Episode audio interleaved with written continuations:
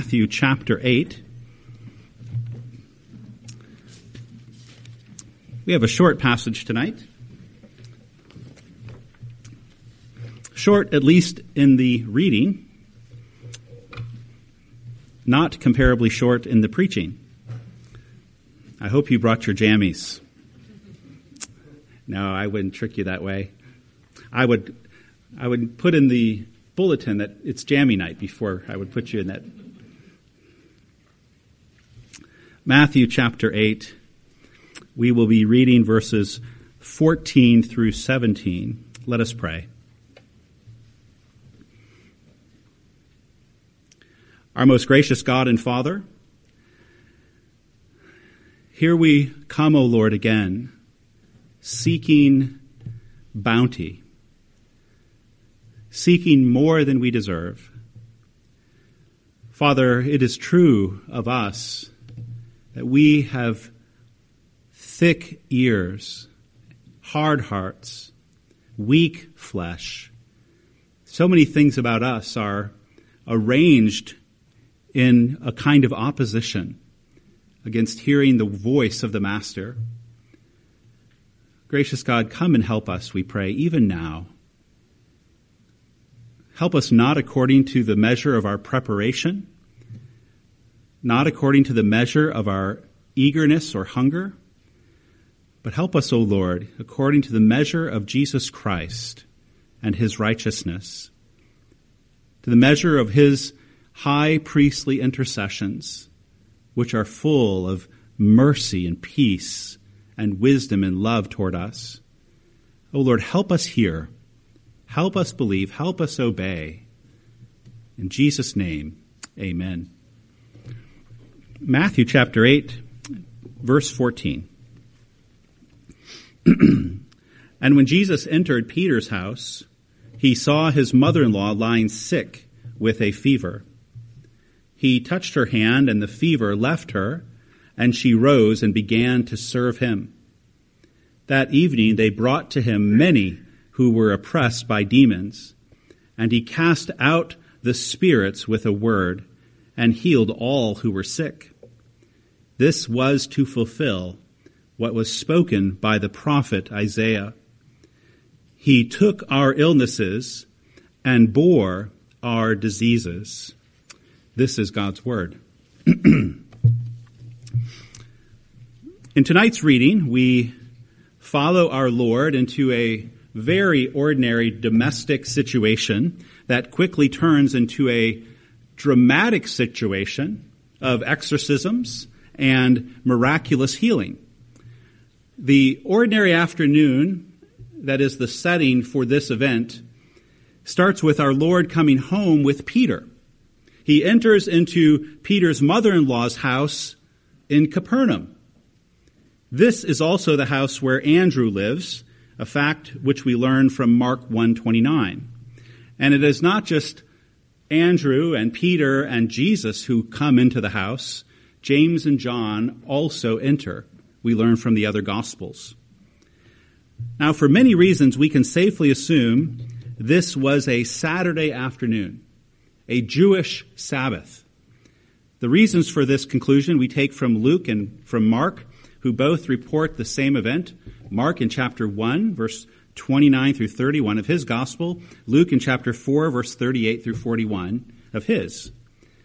But we also have in our text here in Matthew, we have it indirectly confirmed that this is the Sabbath, because it says in verse 16 that the crowds did not show up until that evening which would have been the time Sabbath ended for the ancient Jew.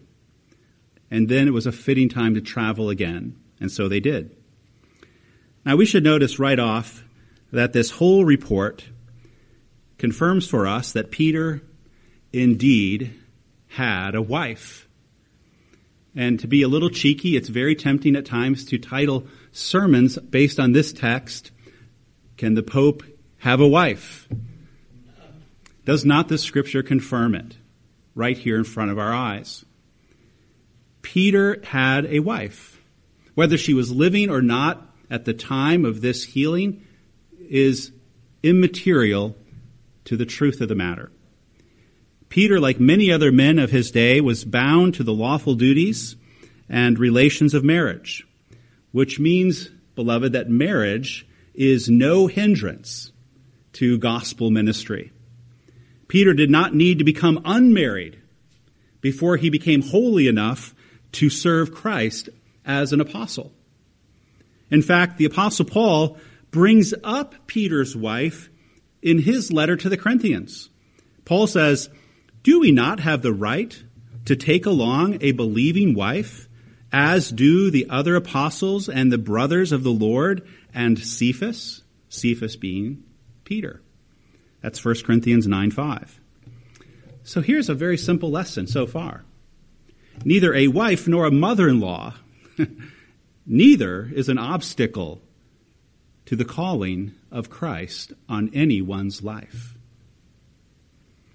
R.T. France explains this very well in his commentary when he says, quote, the fact that Peter has a home and family in Capernaum places an important caveat against a too radical understanding of the renunciation involved in following Jesus. Simon and Andrew left their nets, but not their home, not their family. Close quote. So we should always be cautious about any so-called Christian te- teaching that forbids marriage. Paul tells Timothy that such teaching is demonic. And it is against the doctrine of creation. That's 1 Timothy 4, 1 through 5. Now, before we go any further into this text, let's, let's even take another lesson from this domestic setting. A bigger category that is at work in this household scene is the category of vocation. I'm not sure if you've heard this word before. I hope you hear it often. Vocation literally means one's calling. But it's your calling from God to serve Him in many places and institutions of the world. Vocation is not just your money earning career. Marriage and family is a vocation. Marriage and family is a fundamental estate of human life instituted by God for the good of creation. The family is a divinely arranged arena where much of God's work is done. Let us never forget it. You may be someone's daughter, or you may be someone's son. Those are your vocations.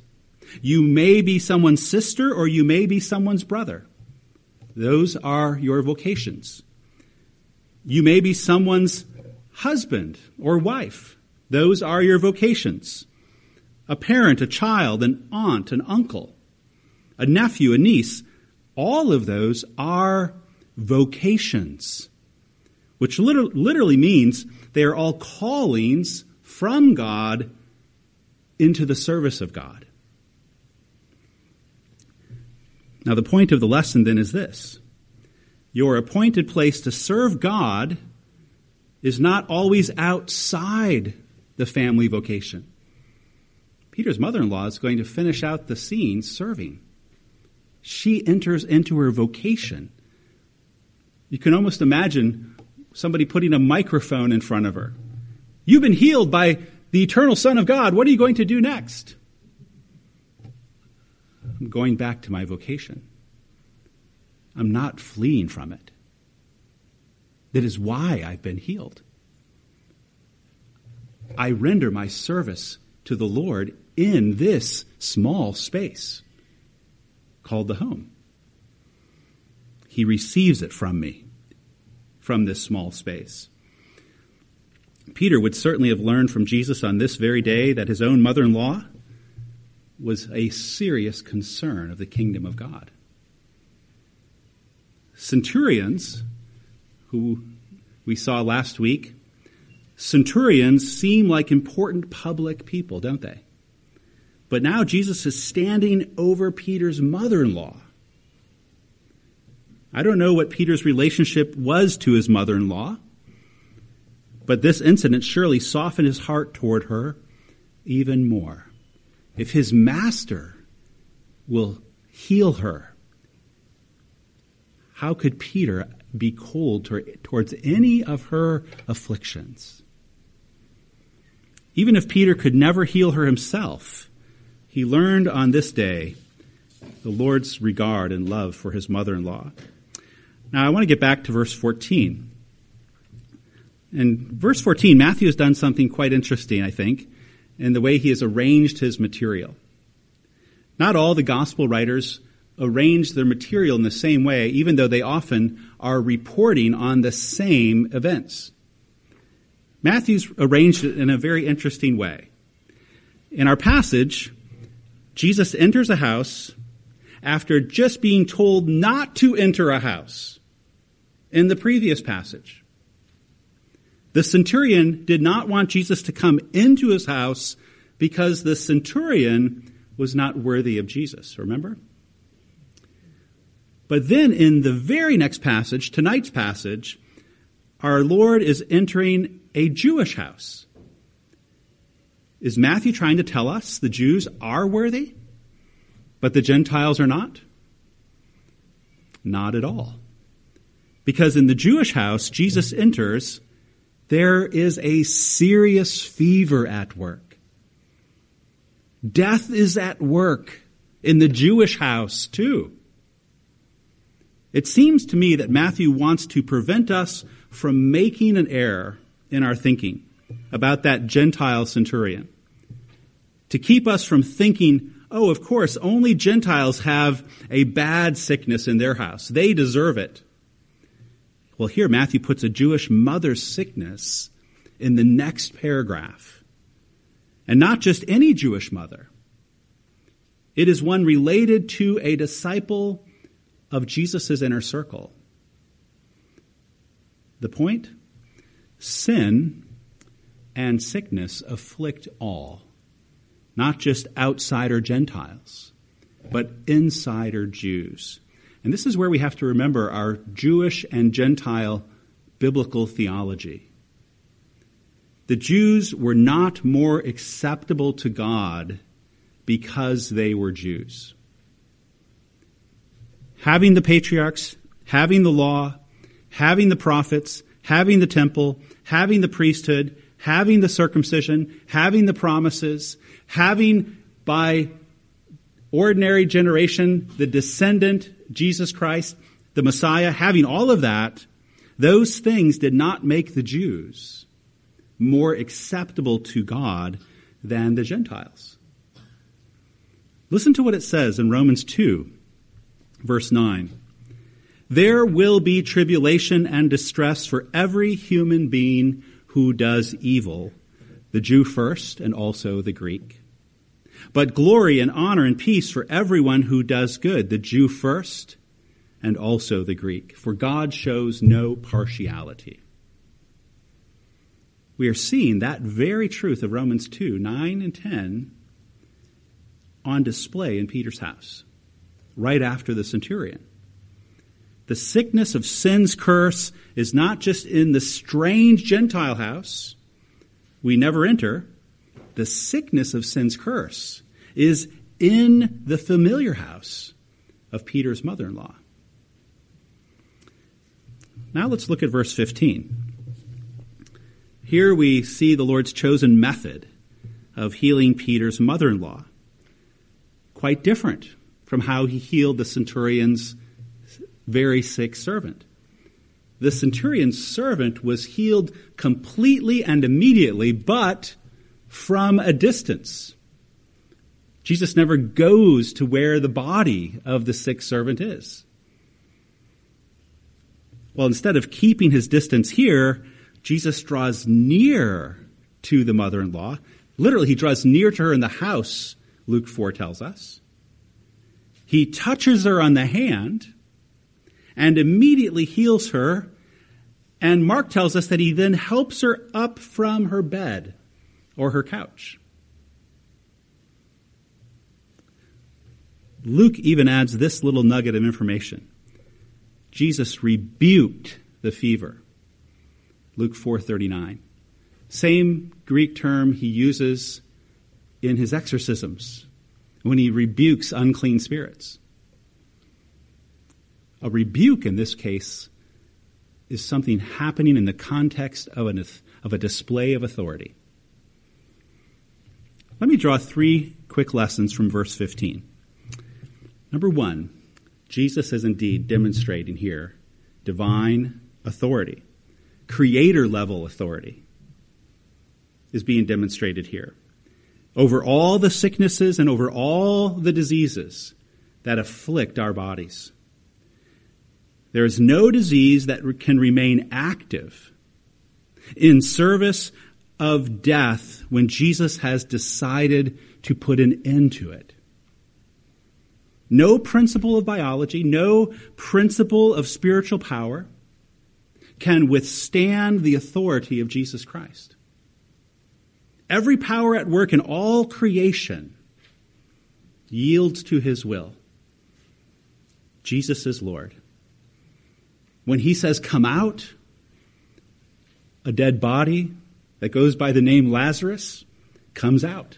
When he will say at the last day, when he publicly manifests his exaltation on the day of judgment, when he says, Rise from the dead, and all the wicked and the righteous are raised at the command of his voice, there will be no principle of biology, no principle of spiritual power that will be able to withstand that word of authority. He is demonstrating that in miniature on this day so that you would run over to him from wherever you were and get right up behind him and make him your Lord. Every power at work in all creation yields to his will. That's the first little lesson from verse 15. The second is this Jesus touches Peter's mother in law.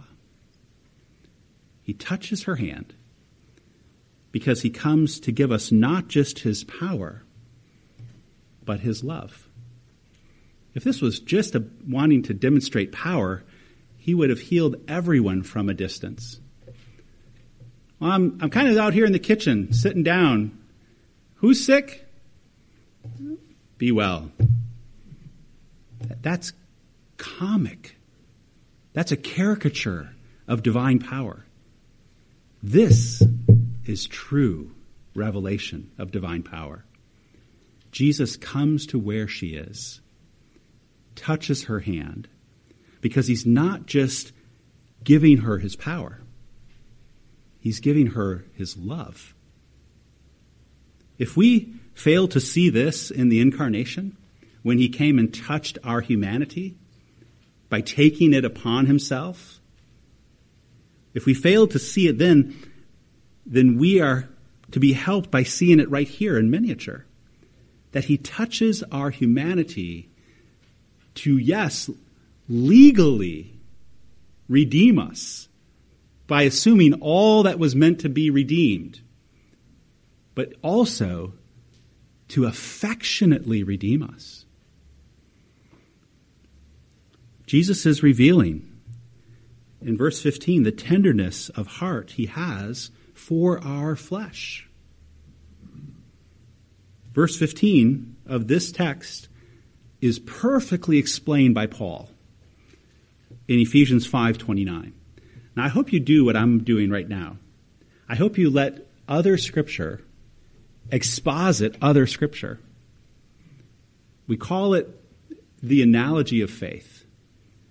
It's really letting scripture interpret scripture, letting scripture exposit scripture. Listen to how Ephesians 5:29 becomes a perfect and glorious exposition of chapter 8 verse 15. Ephesians 5:29 says for no one ever hated his own flesh but nourishes and cherishes it just as Christ does the church because we are members of his body. Now if you know that passage, you know that Paul's talking about marriage. But he actually says quite surprisingly, that he's not just talking about marriage. He's talking about Christ and the church. And Peter's mother-in-law is to be reckoned in the covenant community, the ecclesia of God. And Christ is caring for, nourishing, and cherishing his own body. Hebrews 4:15 also says, in Jesus we have a high priest who is touched with the feeling of our infirmities. The KJV translates it. Why does the Lord speak to us about himself this way? So that our hearts would melt before him? So that our hardened, brittle, kind of hurried, mechanistic way through life would be stopped.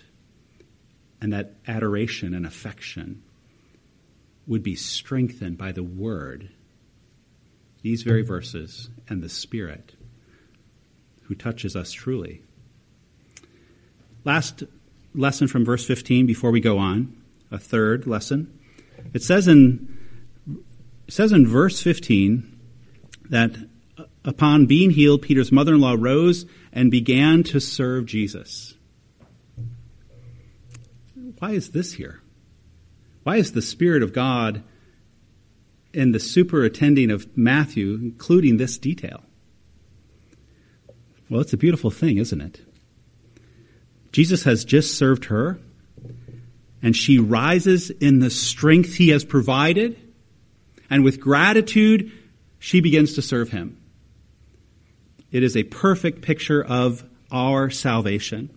Jesus first gives us everything we need to come out of death into life, out of guilt into pardon, out of condemnation into justification, and then having received all which Christ provides, we rise and with gratitude begin to serve him with his own, with the strength he's given us. That's the picture of salvation in miniature. We serve not to earn his provisions. We serve because his provisions have already been freely given to us without our deserving. That is what we see being pictured in Peter's mother-in-law. And it's quite interesting to me that Peter's mother-in-law, well, it's quite interesting what she does not do. She does not rise and go write a book about being healed. She does not rise and go align, arrange radio interviews about being healed. She does not rise and go make a name for herself. She does not rise to become a sensation. She rises to serve. To serve Jesus when she can, where she can, and with what she can. We heard it this morning in the offertory, Proverbs 3:27. Do not withhold good from those to whom it is due, when it is in your power to do it. Do not say to your neighbor, "Go and come again tomorrow, I will give it," when you have it with you. She does that. She doesn't know she'll be well next week. She's well Saturday night, and she serves. Beloved, are you well?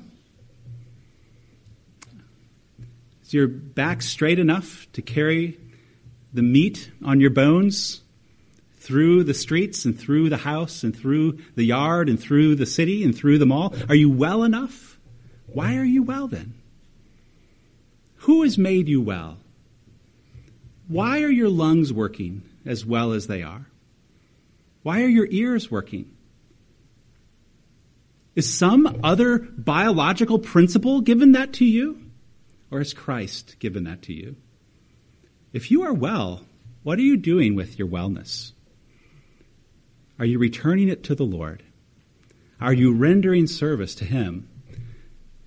Well, do, do I have to leave my family to do that? No. You have vocations where the Lord has given you much health to serve Him with wonderful works, foreordained for you before the beginning of time. Now, verse 16. 16 marks a shift in the activities of the evening. Quite a shift.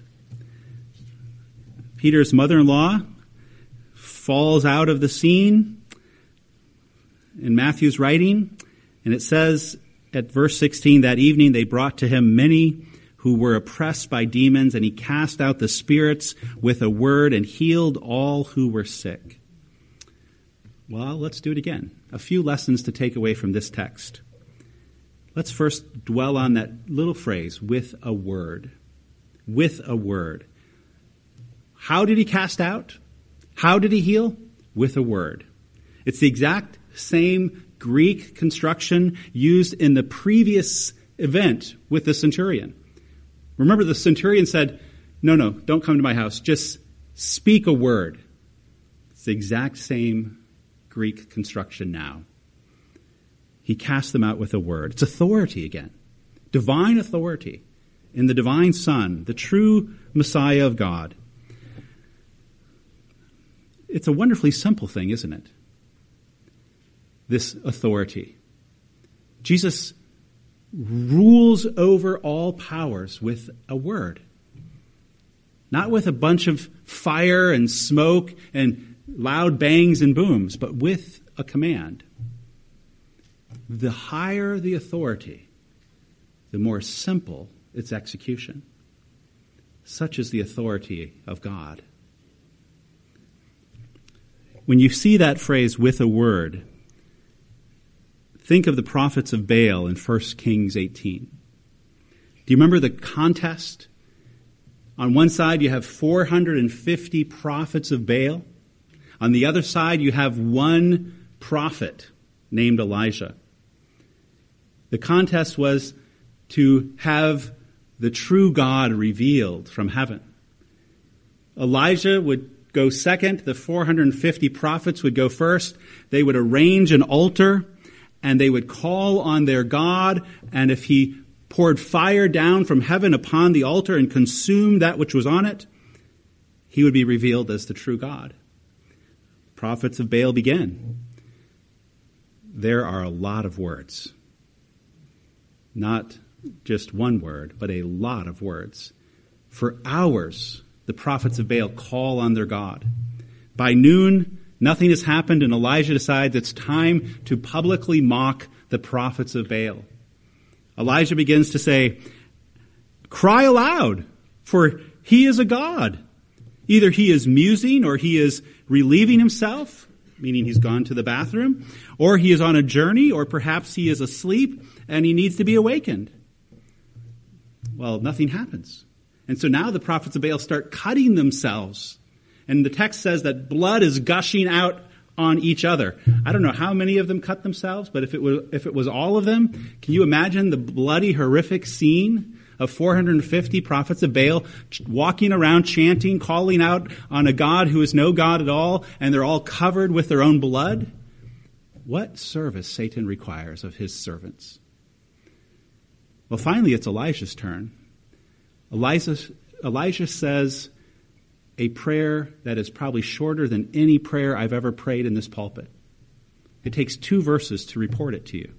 He prays a short prayer. Fire comes down from heaven, not only consumes what's on the altar, but it consumes the altar itself. And the people cry out, The Lord is God. Beloved, that same demonstration is what verse 16 is about. Jesus is demonstrating that the God of Elijah is on the earth and he's making no prayers. He's calling on no intermediary. He is commanding because he is God. Jesus is revealing his divine authority. Our Lord Jesus wants those he heals in verse 16 to recognize his authority, not just experiencing something, experience something good in their body. That's why there is a word. Not just a head nod, not just deep, quiet, internal thoughts, and if you get within a six foot radius of him, you suddenly get healed. None of that comic caricature, but a word, a simple command so that those who hear the commands will come away recognizing his authority. And why does he want that? Because he heals men to draw men to himself. He is not just giving healing. He is giving himself to be their God, and they have not received him as God until they confess him as God Lord of heaven and earth. So he says the word in the exorcisms, the word in the healings, so that they would come to know who he is. So that once their bodies are healed, more than their bodies would be healed. Their spirit would be healed, evidenced by their continued obedience to the authority of his word. In verse 16, we have a different lesson as well. And it's really a lesson on the priority of doing public good, isn't it? Jesus does not retire into a peaceful private evening on a Saturday night, sipping his old fashioned alone on the front porch. He serves into the night. I'm sure not every Sabbath night was like this, but this was one of the busiest nights recorded in all the Gospels. This text actually says he healed everyone they brought to him. He serves the public good. Charles Spurgeon, in his book Lectures to My Students, said something that resonates quite well with our Lord's indefatigable love. Listen to what Spurgeon said. It is our duty and our privilege to exhaust our lives for Jesus. We are not to be living specimens of men in fine preservation, but living sacrifices whose lot is to be consumed. We are to spend and to be spent, not to lay ourselves up in lavender and nurse our flesh. Such soul travail as that of a faithful minister will bring on occasional seasons of exhaustion when both heart and flesh will fail. Where does he get such an idea? I don't find modern day pastoral care books saying such a thing. He learns this from our Lord. It's okay, it's even godly to let the needs of others impinge upon your life.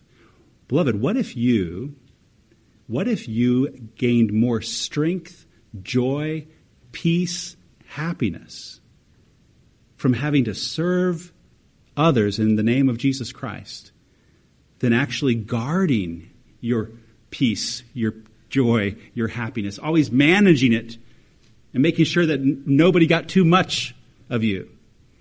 What if your real health is in giving yourself away? That's another lesson to be taking from verse 16. now, lastly, I want to look at verse 17. Let's read it again. Our Lord has performed these wonderful exorcisms and healings.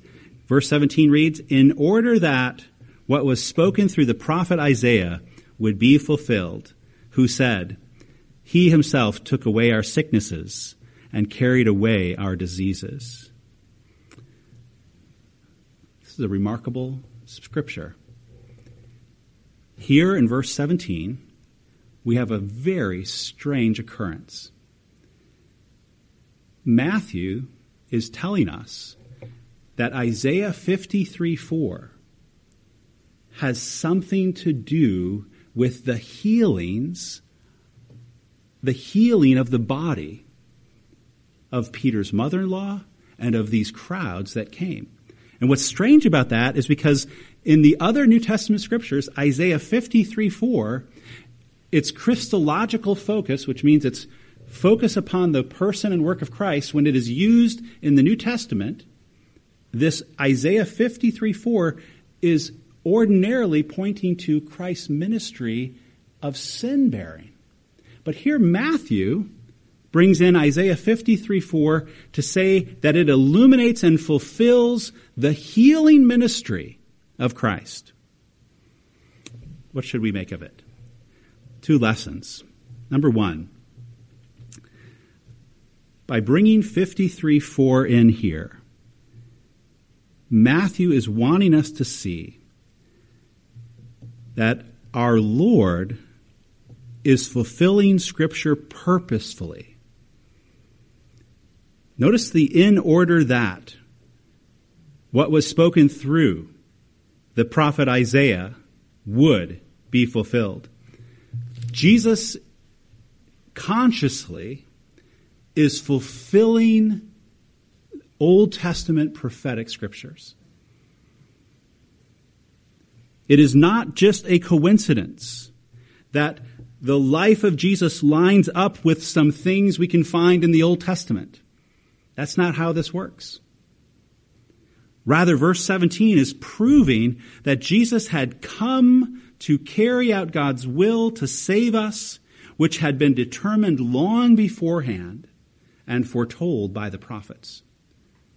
And so he's doing the very things that the Lord made sure the prophets would say he would do. And so now he's doing them, so everybody would say he's doing what the prophets said he would do. But there's another thing to take here, another lesson. Christ was not healing the sick according to the use of Isaiah 53 4 here by Matthew. Christ was not healing the sick only from the position of a divine physician. Stay with me. Verse 17 confirms to us that all the physical miracles Christ performed, he performed because he was willing to be the suffering servant of Yahweh.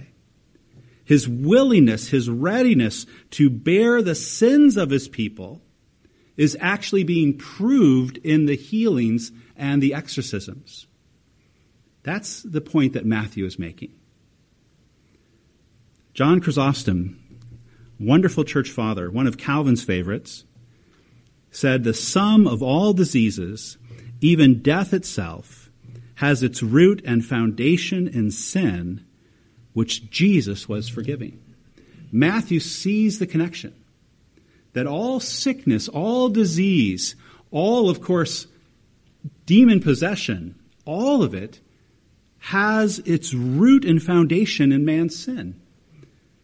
And this is why Isaiah 53 4, he took away our sicknesses, carried away our diseases, is the scripture being fulfilled in these healings. He is showing that he is going to take away the sin that has put man under this curse in the first place. And he's going to take it away on the cross. And having taken away our sin, he's going to heal us utterly for when he is raised and becomes life giving spirit, he is going to then raise us up, our mortal flesh, in glory and give us eternal life in the body and the soul. So our Lord Jesus heals in the way he does so as not to separate his person and work as Savior from the needs of his people. They do not just need to be healed in their body, they need someone who will carry away sin's curse, which is now arranged against them, and he will carry it away. Let's pray. Our gracious God, we pray that we would indeed, contrary to our readiness, even our perhaps willingness, that we would benefit from having heard your word tonight. Father, if there are any among us who are truly, truly sick, if there are any among us who are still dead in their sin, and they have no love for your word, if there are any among us, Father, who are truly still under the service of the devil and languishing under his power, our prayer for them is that you would come to them and heal them as you have come and healed us, believers. Father, we have learned from your word that it is often the case that many who need your healing are, are members of the covenant. So, Father, we pray in Jesus' name, who has all power and authority over everything that binds us, every weight of the curse that crushes us that He would please heal, please save, please open the ear, circumcise the heart, make Christ crucified glorious to the sinner, bring them out from under the slavery that they are in. Father, we pray also that we would all truly give our hearts to the things that we have learned and as it concerns the authority of our Lord Jesus Christ, that we would not fear anything that occurs to our bodies, that we would not even fear the grave or death, that we would not fear the terrible news from a doctor or, or a sudden trouble that comes upon us from an accident or injury, that we would not fear anything, knowing that you are Lord of our bodies, and that if we can best render service to you in dying, that we, Lord, would even have the joy of rendering such service. That if we best render service to you in going on to live, that we would indeed rise up like Peter's mother in law and serve you in life. And Father, lastly, I pray tonight for your church that we would indeed not turn away from the ordinary vocations of home, that we would render service to Christ there and recognize that we have been healed to serve there, especially healed in unbelief, healed from our guilt, healed from our corruption. Lord, may we indeed serve in true righteousness and holiness by faith and joy and peace in the Holy Spirit. In Jesus' name, amen.